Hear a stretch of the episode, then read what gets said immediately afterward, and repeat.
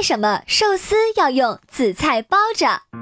看到寿司，很多人会纳闷儿，为什么寿司要用紫菜包着吃啊？原来，从前日本男人到赌场赌钱，通常会叫妻子准备饭团，这样就不用回家吃饭了。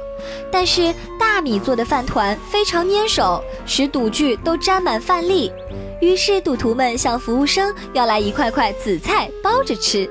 这种紫菜饭团就是紫菜寿司的雏形。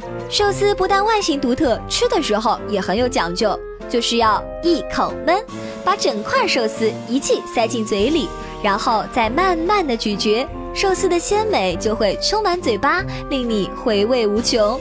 所以寿司就一直被紫菜拥抱喽。